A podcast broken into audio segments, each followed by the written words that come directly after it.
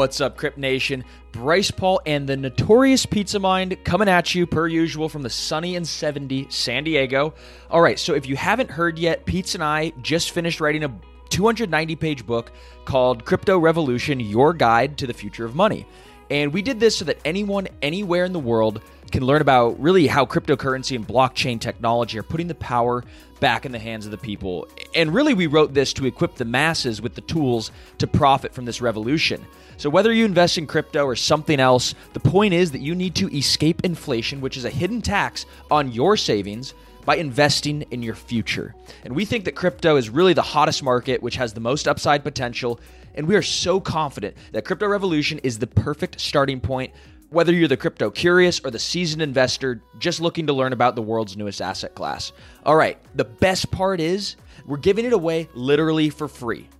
Okay? For free. All we ask is you pay for shipping uh, just to help offset the cost of the book. We're literally making zero dollars on this and are just doing it to give back to our amazing community of listeners. All right, so go to cryptorevolution.com today and get your free copy. All right, everybody, we are joined by Mr. Andrew Keys of DARMA Capital. Uh, they are one of the most prominent hedge funds in the crypto world. Uh, Andrew, welcome to the show. Thanks for having me, Bryce.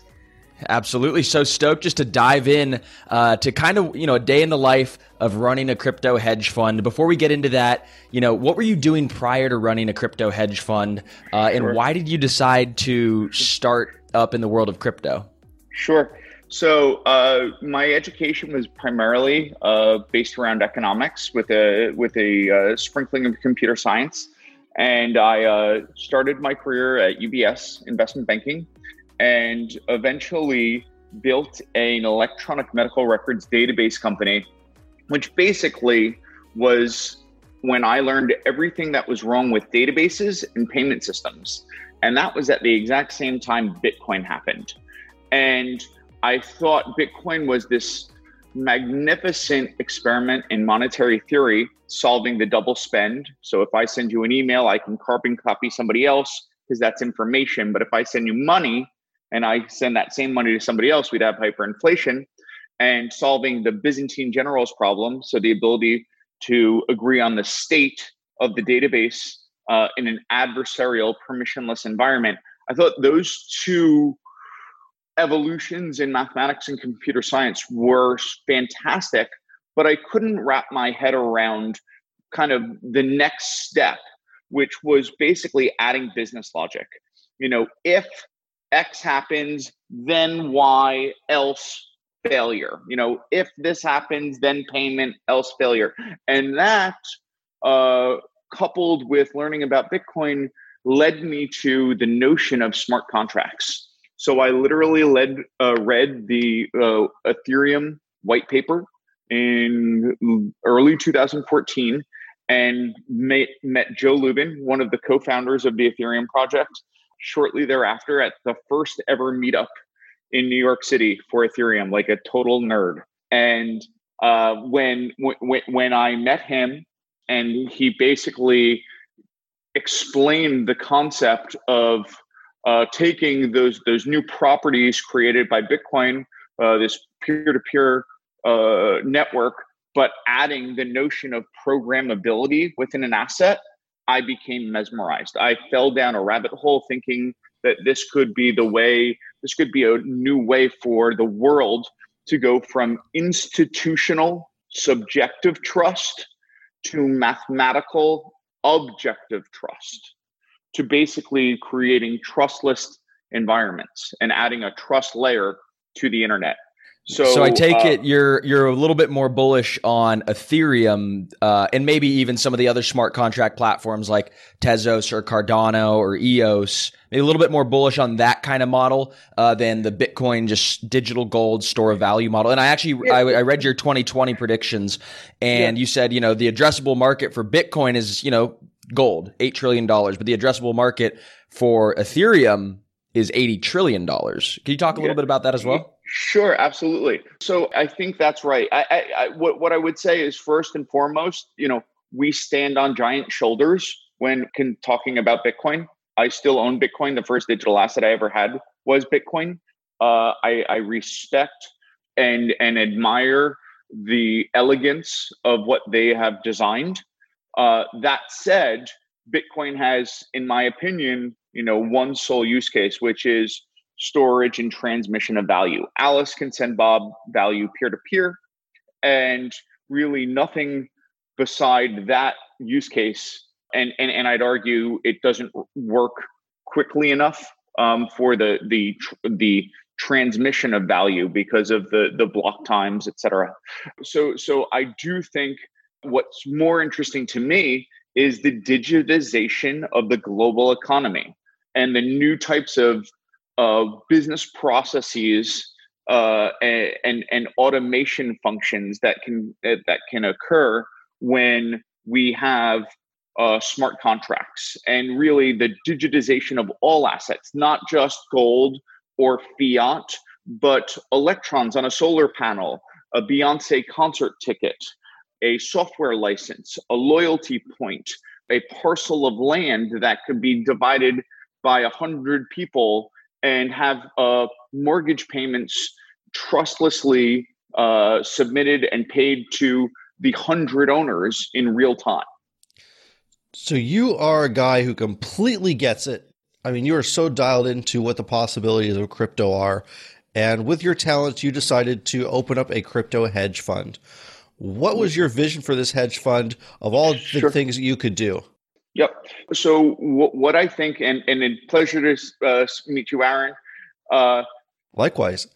What I had done, and and if I if I could just re- rewind just slightly before opening that, um, I had spent four years um, from basically the inception of ConsenSys, uh, which is now the largest software engineering company in the world, building blockchain technology solutions uh, you know, I was there from you know a handful of us in Brooklyn to over a thousand people, and I really learned from some of the best software engineers in the world. Uh, you know what the possibilities of this technology were, and then I learned. Uh, to your question about the actual fund, we really we we started understanding where we wanted to play in the sandbox and by that, w- what I meant was we had seen a tremendous amount of capital being deployed at the application layer. Some of those could be considered uh, ICOs, some were equity investments. I thought the market was way too early. I still think uh, we're in 1996, so we're in really, you know, of the next generation of the internet. So, so the the poor man's analogy is really crappy broadband or dial-up not even at broadband. So, A, I knew that from 1996 to 2006, 85% of dot coms went to zero. B, I knew that with blockchain, we should really not have too much money aggregated at the application layer. If if blockchains actually do their job properly, uh, you're going to see a peer-to-peer world you'll see Uber like functionality, but without Uber. And, and I didn't think that the value would be created at the application layer, but I did think that there would be value created at protocol layers. So, for example, the smart contract protocol layer, the storage of value protocol layer, the decentralized file storage protocol layer. So, what we we went on a mission of embarking was to to basically define what were the web 3 layers in in what were the layers in that stack? Mesh networks file storage uh, messaging that that's encrypted in peer-to-peer smart contracts. What and then do the fundamental research. What were the best assets in that? And and those essentially are essentially a new asset class what, that i would call crypto commodities. And uh, knowing that I think that we're still in early days, and uh, you know, for example, Ethereum is transitioning from Ethereum 1.0 to Ethereum 2.0, uh, and it hasn't permeated planet Earth yet. Right now, it's just a very small group of people that are are creating proofs of concepts on it.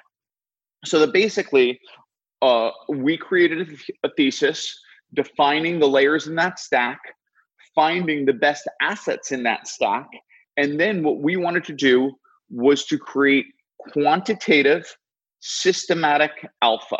And I'll break down each one of those words. So, quantitative means we would do actual financial modeling and create risk regimes on a daily, monthly, quarterly, annual basis, saying this is the state of the market. Systematic would mean that we would trade within a rules bound system. So basically, we would only be able to risk a certain amount based upon those risk regimes. And then alpha was basically the outperformance of a benchmark. And the benchmark in our case was the price. So basically, what we created were these quantitative systematic alpha funds that uh, were optimized long. And, and, and by that, we took these are positions that we are net long in. And what we want to do is simply acquire more of the assets. So if I have 100 Ether, uh, I know that Ether is going to be volatile. Right now, it's at 140. Uh, four years ago, it was at a dollar. Two years ago, it was at $1,400. I'm not concerned about the volatility right now because less than 1% of the world uses it. I think when we get to 10%, 20%, 50% penetration, like the internet from 1996 to 2005, uh, the, the, the value of that could be 10x, 20x, 50x more. And really, our concern was acquiring it. So, simply put, we would, when the market would go up, we'd sell some and then we would buy it back when it went down. But we would have a team that would of, of quantitative traders that do that work. That that makes a ton of sense, and I actually just want to kind of pause on one point that you just made towards the end. Is that you know we're about one percent penetration, maybe, uh, and yeah, not even exactly. So at a 10% penetration rate, like why does value accrue to an Ether token uh, with more adoption? Could you talk a little so, bit about the value accrue? Sure, so, sure, sure. So, so I think there are a few things where we're going to see the difference between value accrual. So one is pure utility.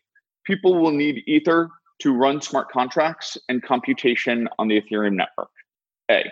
B. Uh, we were, are going to transition from proof of work, uh, where miners are being rewarded, to proof of stake, where stakers are being rewarded, meaning that benevolent actors uh, within the Ethereum ecosystem could make a deposit of as little as 32 Ether and earn interest for being a benevolent actor to help propagate blocks on the Ethereum network.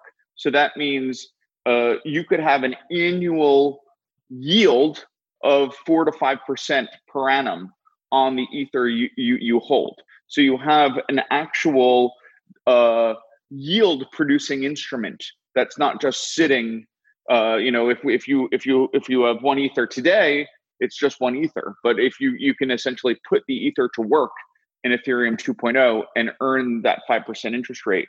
And the last thing is that uh, we are going to start seeing state fees where actual ether is burned uh, through transactions. So I think those are the three.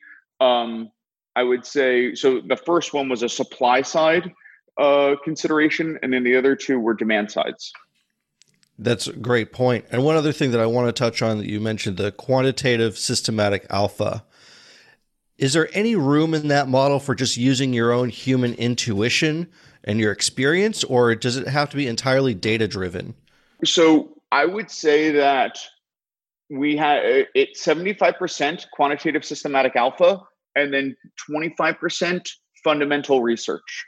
So we we we basically have the quant side of the house that is that is doing the modeling and the trading, and then we have our research um, side that is that knows you know this is when the Istanbul hard fork is. So maybe there'll be volatility before and after.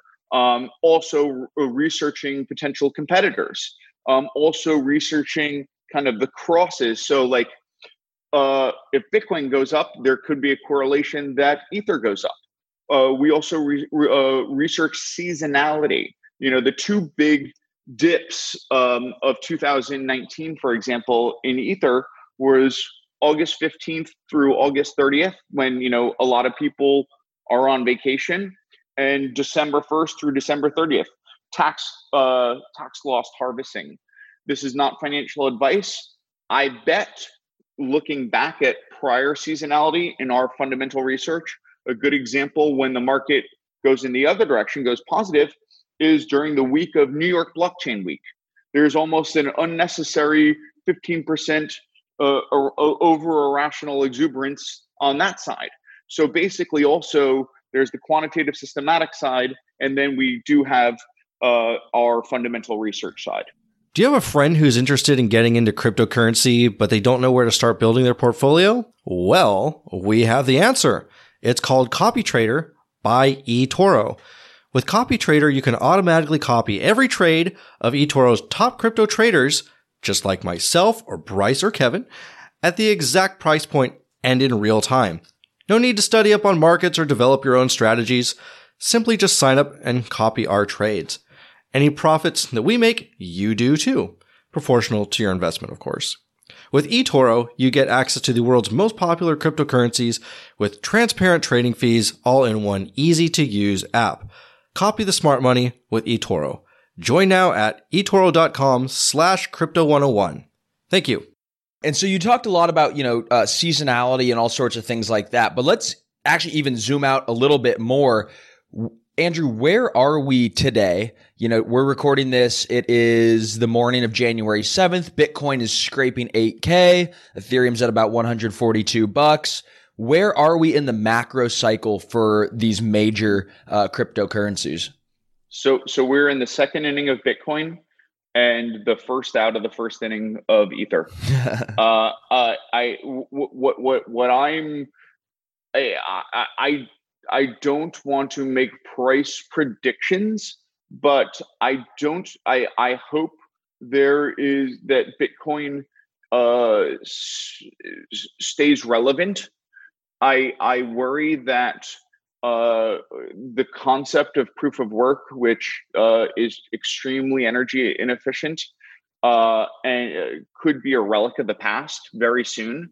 Interesting. Uh, and and I do, but but that all that said, uh, to the institutional investor, to everybody outside of this space, to everybody that doesn't know about the evolution of things, the, the, the what the Web three stack is, ninety nine percent of the world that has even heard of any of this stuff only talks about Bitcoin. Right. You know, if if I didn't know what I know, and you guys didn't know what you know, because I know how well researched you both are, I would say it's a Bitcoin world but knowing what we do know, I I, I would say we're actually uh, in the equivalent of 1996 in the next generation of the internet. And really, if we were to define what that was, uh, I, I, I would really consolidate it to three core concepts. One is the digitization of all assets. Uh, I touched on that before, but basically, stocks, bonds, derivatives, fiat, insurance policies, songs, real estate, concert tickets, loyalty points, all of those will be natively digital. We're going to move them on our phones, just like we send email that easily 100%. in a, in a year or two. Second is our bodies come in different shapes and sizes. So doesn't it make sense that our weight loss plans should too? That's the beauty of Noom. They build a personal plan that factors in dietary restrictions, medical issues, and other personal needs so your plan works for you. Noom doesn't restrict or shame when you want to treat yourself. Their flexible program focuses on progress instead of perfection. You don't have to give up carbs or anything. And with their daily lessons, you can learn something new about your food choices every day. After just a few days of using the app, I learned how to recognize cues for overeating and how to choose the right foods to feel full. Stay focused on what's important to you with Noom's psychology and biology based approach. Sign up for your trial today at Noom.com. That's N O O M. Dot com and check out Noom's first ever cookbook, The Noom Kitchen, for a hundred healthy and delicious recipes to promote better living. Available to buy now wherever books are sold. What's the easiest choice you can make? Window instead of middle seat? Picking a vendor who sends a great gift basket? outsourcing business tasks you hate? What about selling with Shopify? Whether you're selling a little or a lot, Shopify helps you do your thing, however you cha-ching. Shopify is the global commerce platform that helps you sell at every stage of your business. From the launch your online shop stage to the first real life store stage, all the way to the did we just hit a million orders stage. Shopify's there to help you grow. Whether you're selling scented soap or offering outdoor outfits, Shopify helps you sell. Wherever and whatever you're selling, Shopify's got you covered. Sign up for a $1 per month trial period at shopify.com slash try. Go to shopify.com slash try now to grow your business, no matter what stage you're in. Shopify.com slash try. When you need mealtime inspiration, it's worth shopping Kroger, where you'll find over 30,000 mouthwatering choices that excite your inner foodie. And no matter what tasty choice you make, you'll enjoy our everyday low prices, plus extra ways to save, like digital coupons worth over $600 each week. You can also save up to $1 off per gallon at the pump with fuel points. More savings and more inspiring flavors make shopping Kroger worth it every time. Kroger, fresh for everyone. Fuel restrictions apply the automation of our agreements. Our Microsoft Word legal documents are going to turn into these if then else clauses. They're going to embed these digital assets that we just spoke about. And that's going to create new processes, such as an employment agreement where someone could be paid by the minute. Or when when a band licenses a song, they can they can program the wallet that the guitarist gets 20%, the bass player gets 20%, the the drummer gets 20%, and the lead singer gets 20%, and and the piano player gets 20% in real time every time the song's purchased without all of the the intermediation of of of iTunes. So so you're going to have this decentralized World Wide Web, and then the last uh, core component of it is the notion of self sovereign identity. We take for granted uh, today that we just log into apps. We log into Facebook, Amazon, Uber, Uber Airbnb, et al. Um, we're going to have that same functionality, but Aaron is going to log into the Aaron browser and Bryce is going to log into the Bryce browser. And that's going to be our repository for our assets, our identity, our reputation, the equivalent of the five stars at the end of your Uber. And from there, we're going to say, I want to ride and you're going to have somebody else on the other side that's going to have the same and it's going to feel like uber but there's not going to be uber in the middle. So maybe the value that is typically generated from a ride where it's you know 65% is paid from uh, passenger to driver and 35% is paid from driver and passenger to uber to uh, uh, extracting Uber down to nothing, and maybe that costs one percent for smart contract fuel and an insurance policy, and that the that that that thirty five percent, you know, thirty three of that now gets shared for either a cheaper ride for the passenger or more value to the driver. So I think we're going to see the value go from intermediaries that are providing subjective trust to uh, users of content or or services or products and producers of those user services or products. And before we move on, I just want to mention a couple things to reiterate those points you just made. Yes, there is a decentralized Uber already being built right now. It's called DAV Protocol. Uh, you'll find it somewhere deep in the 900s or thousands on CoinMarketCap, but it is a live project. Yep. And I was thinking, you know, you mentioned that we're at 1996, 1997 in terms of blockchain. Um, 96. Yeah, Not 96. 97. so I decided while you were talking, I was going to Google what are the top downloaded programs of 1997 because the only one I could remember was GetRight. And GetRight was a program that you got so you could download other files and actually resume. So if the download failed, if someone called you and disconnected your internet while you were downloading something, and it took a long time. We're talking about 45 minutes per song to download. You couldn't resume, you had to start all over again. So GetRight was a game changing kind of thing. I mean, I can't think of anyone who would use that at this time. You don't need to. It's now a standard feature on any web browser.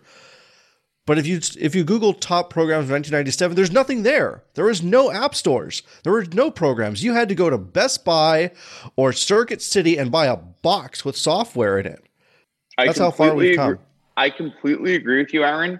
And to to further your point, from 1996 to 06, 85% of dot coms went to zero. The first Apple App Store app was not until 2007. 11 years after dial up. I think we're seeing that being condensed now. There's a certain amount of kind of building the, the, the car while it's driving.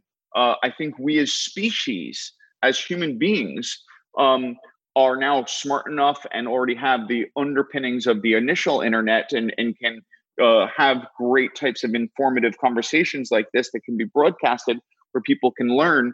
But but I would say you're seeing protocols that are not yet finished and people building the application layer for those protocols that are unfinished which also reinforces some of our thesis to uh, to why we're not necessarily completely investing at the app layer just yet. Yeah, that makes a ton of sense. So, as a crypto hedge fund, this is something that really interests me in particular. I did a deep dive in potentially opening up my own crypto hedge fund, looking through the legal landscape of how to do it here in the United States. And the wisest thing I ever did was run the other way at full speed. Sure. But I have a tremendous amount of respect for everyone who's blazed that trail and jumped through all those hurdles and survived with the fire. What is the landscape? What is landscape looking for crypto hedge funds right now in terms of legality, in terms of things that you have to go through? You know, is this something that's becoming a more friendly environment that's evolving, or is it really, you know, just a select amount of people can really do what you do? So great question, Aaron. Uh, and and and I don't blame you at all for running in the other direction. Uh, what I would say is we have to parse that conversation into a few places. So I would say regulatory, then I would say tooling, then I would say vendor management. So uh, regulatory wise, there are literally in the entire digital asset landscapes two assets that have regulatory clarity: Bitcoin and Ether. And right now, our funds are quantitative systematic alpha on Bitcoin and Ether. So basically, with their single asset funds that try to generate more Ether and more Bitcoin. We plan to add Filecoin, for example, for the file storage layer of the Web3 stack, and, and others accordingly uh, once they have regulatory clarity. The, the next part, so, so first is the notion of regulatory clarity. Uh, and most of them most of the funds that are that are that are that are out there right now i would argue they're not necessarily considering that.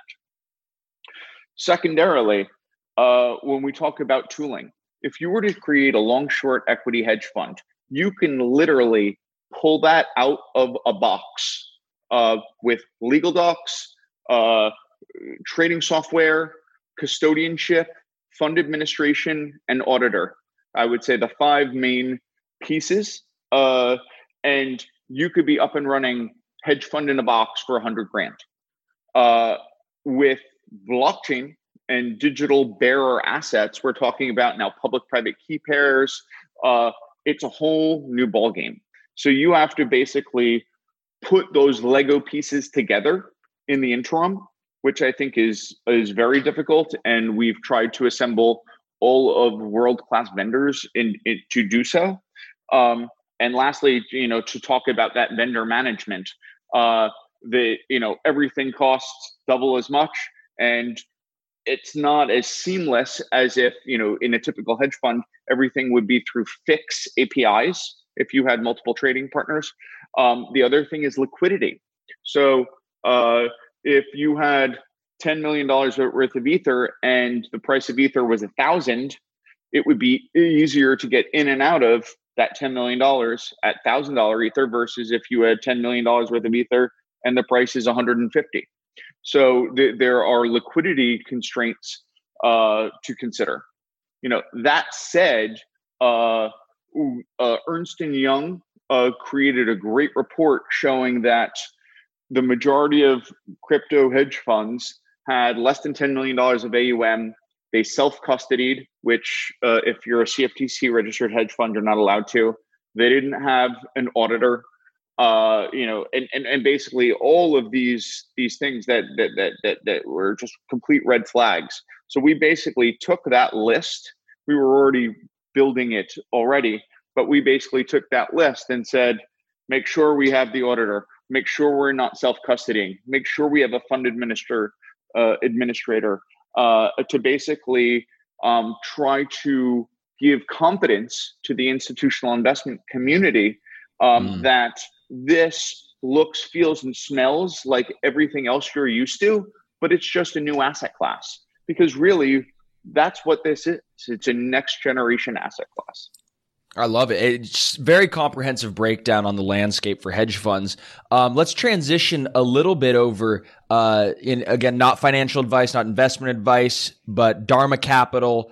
What coins are you looking at uh, for the 2020 uh, buyers market that we're entering into? So uh, I, I, w- w- what I would say rather than particular coins, uh, I would just elaborate on, uh, uh, reiterate the Web3 stack. Um, I, I think that the smart contract layer is important to the Web3 stack. I think it's the glue.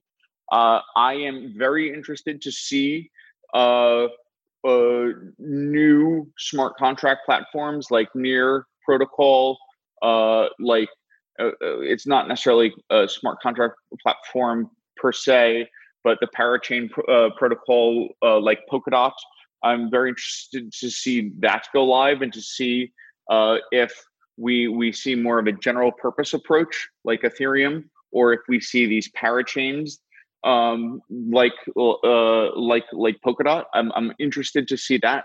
I'm very interested in the decentralized file storage layer. I, I think that Juan Benet and and Protocol Labs that have built IPFS libp2p, uh, and Filecoin, which testnet just went live in December, and mainnet goes live in March. I, I think those guys are and gals are geniuses. So I, I'm, I'm uh, very much a supporter of them. Uh, I'm interested in mesh networks. I, I think uh, uh, concepts like Helium um, in the mesh networking space uh, is is very interested in, interesting. I'm a fan of Bitcoin going into the halving. Uh, I think that, and and you know, I, I I always will pay homage and always will have a small token amount of Bitcoin. Uh, and and then one that I don't think, and and and this is a, a pretty strong conviction of mine. Um, I don't like jamming tokens into places where they don't necessarily need to be. I agree. Uh, I, I I think that I thank God that the Telegram TON uh, debacle is, is, is slowing down. But uh, that said, I'm a huge fan of decentralized, encrypted, peer-to-peer messaging. Uh, one, for example, that I think is a great messaging layer that's not a token; it's just a pure open source project. Is something called Matrix um, that's built by a Cambridge computer scientist named Matthew Hodgson. Uh, the country of France uh, declared that they were going to transfer all of their public services communications off of WhatsApp to something that was 100% open source, peer to peer, and encrypted, and just chose Matrix last year. So uh, I think that that's a really cool. So rather than you know Impressive. what token am I buying, it's you know where do I really see Web three manifesting uh, in reality. I think that's totally a fair answer. Um, and that's actually a lot more helpful than uh, just giving somebody, hey, here's a hot tip. It's like, hey, here's the here's the stack. Here's what you need to be looking out for. And, and kind of in closing, I just want to zoom out to the macroeconomic uh, factors that might that you know we might be looking out for uh, for risk on markets. Yep. So yep. you know, what are you seeing? I mean, I know we just sure. uh, bombed sure. Iraq and Iran, and there might be some crazy things going on. So why don't you talk about that for the next five minutes? Sure, sure. So so uh, very quickly, I think uh, the United States will not go into recession this year. I think that Europe, uh, if anybody, will be the first into recession. If you look at the five largest economies, Germany, England, Italy, France, and Spain You've got Germany uh, with Deutsche Bank on on verge of default. Uh, England's literally eating itself with Brexit. France is in constant protest, and Spain and Italy's economies have been in a downward trend uh, for the, uh, for the last five seven years, and they are supposed to be a European Union.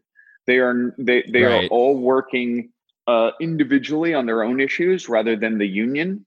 And I think that bodes poorly for each of them individually and the union. So I think that's one big consideration. I think a real China US trade war. So, so we're in an election year.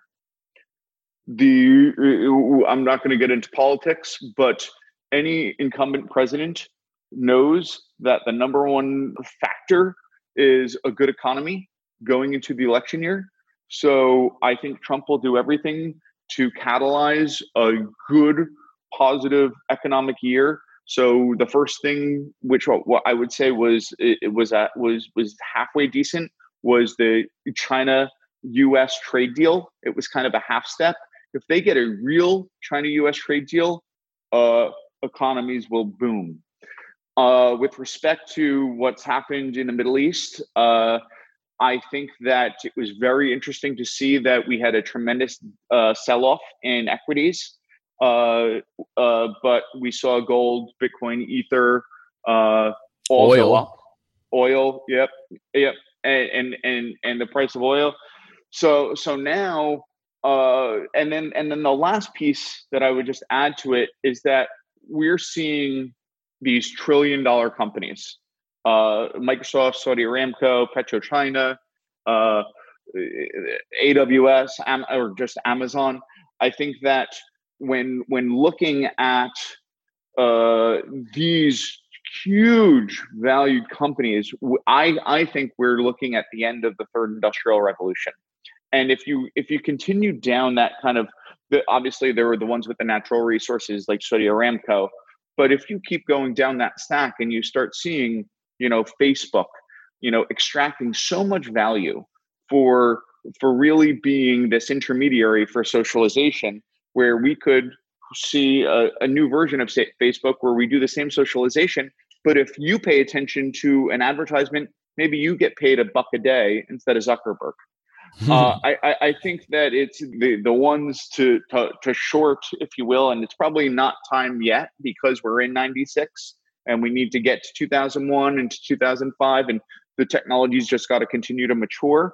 But basically anybody that's getting paid for providing subjective institutional trust and and really they're all the same thing. It's an identity provider that has a payment rail a reputation system uh, and and then whatever their little niches you know whether it's the airbnb hotel or the, the the, the place to stay or the uber ride you know we can create next generation versions of that. And i think that those are going to have very uh, hard times. And and and you know if anything uh, you know we, we learned our lesson about like private market valuations uh, of pre-ipo companies in in in in WeWork in Uber this year uh, that have been down uh, precipitously fr- from their IPO, or well, uh, WeWork didn't even IPO. So, so uh, I think that's another interesting uh, part that we should be looking at, kind of the pre-market, pre-public market uh, froth. Andrew, I cannot thank you enough for all the insight that you just shared with us. Uh, this was, I mean, invaluable. I mean, you can't get this kind of information uh, from reading a book, from scrolling through Twitter. I just can't thank you enough, man. Thank you for spending the 40 minutes with us. Godspeed, guys. Uh, I really like what you guys are doing. Just keep doing it. There's a whole world we all have to educate. Absolutely. Thanks, Aaron. Thanks, Bryce. Thank you. Godspeed. Crypt Nation, just a friendly neighborhood reminder to go to www.crypto2020summit.com and register for your free conference pass to the online summit, Crypto 2020 Summit. We got 60 speakers who are giving their bold predictions for prices and bold predictions for uh, technological developments in this crazy crypto space. So if you want to be the first to know the big news and you want to make sure that you're in touch and in tune, go to crypto2020summit.com right now and register for free.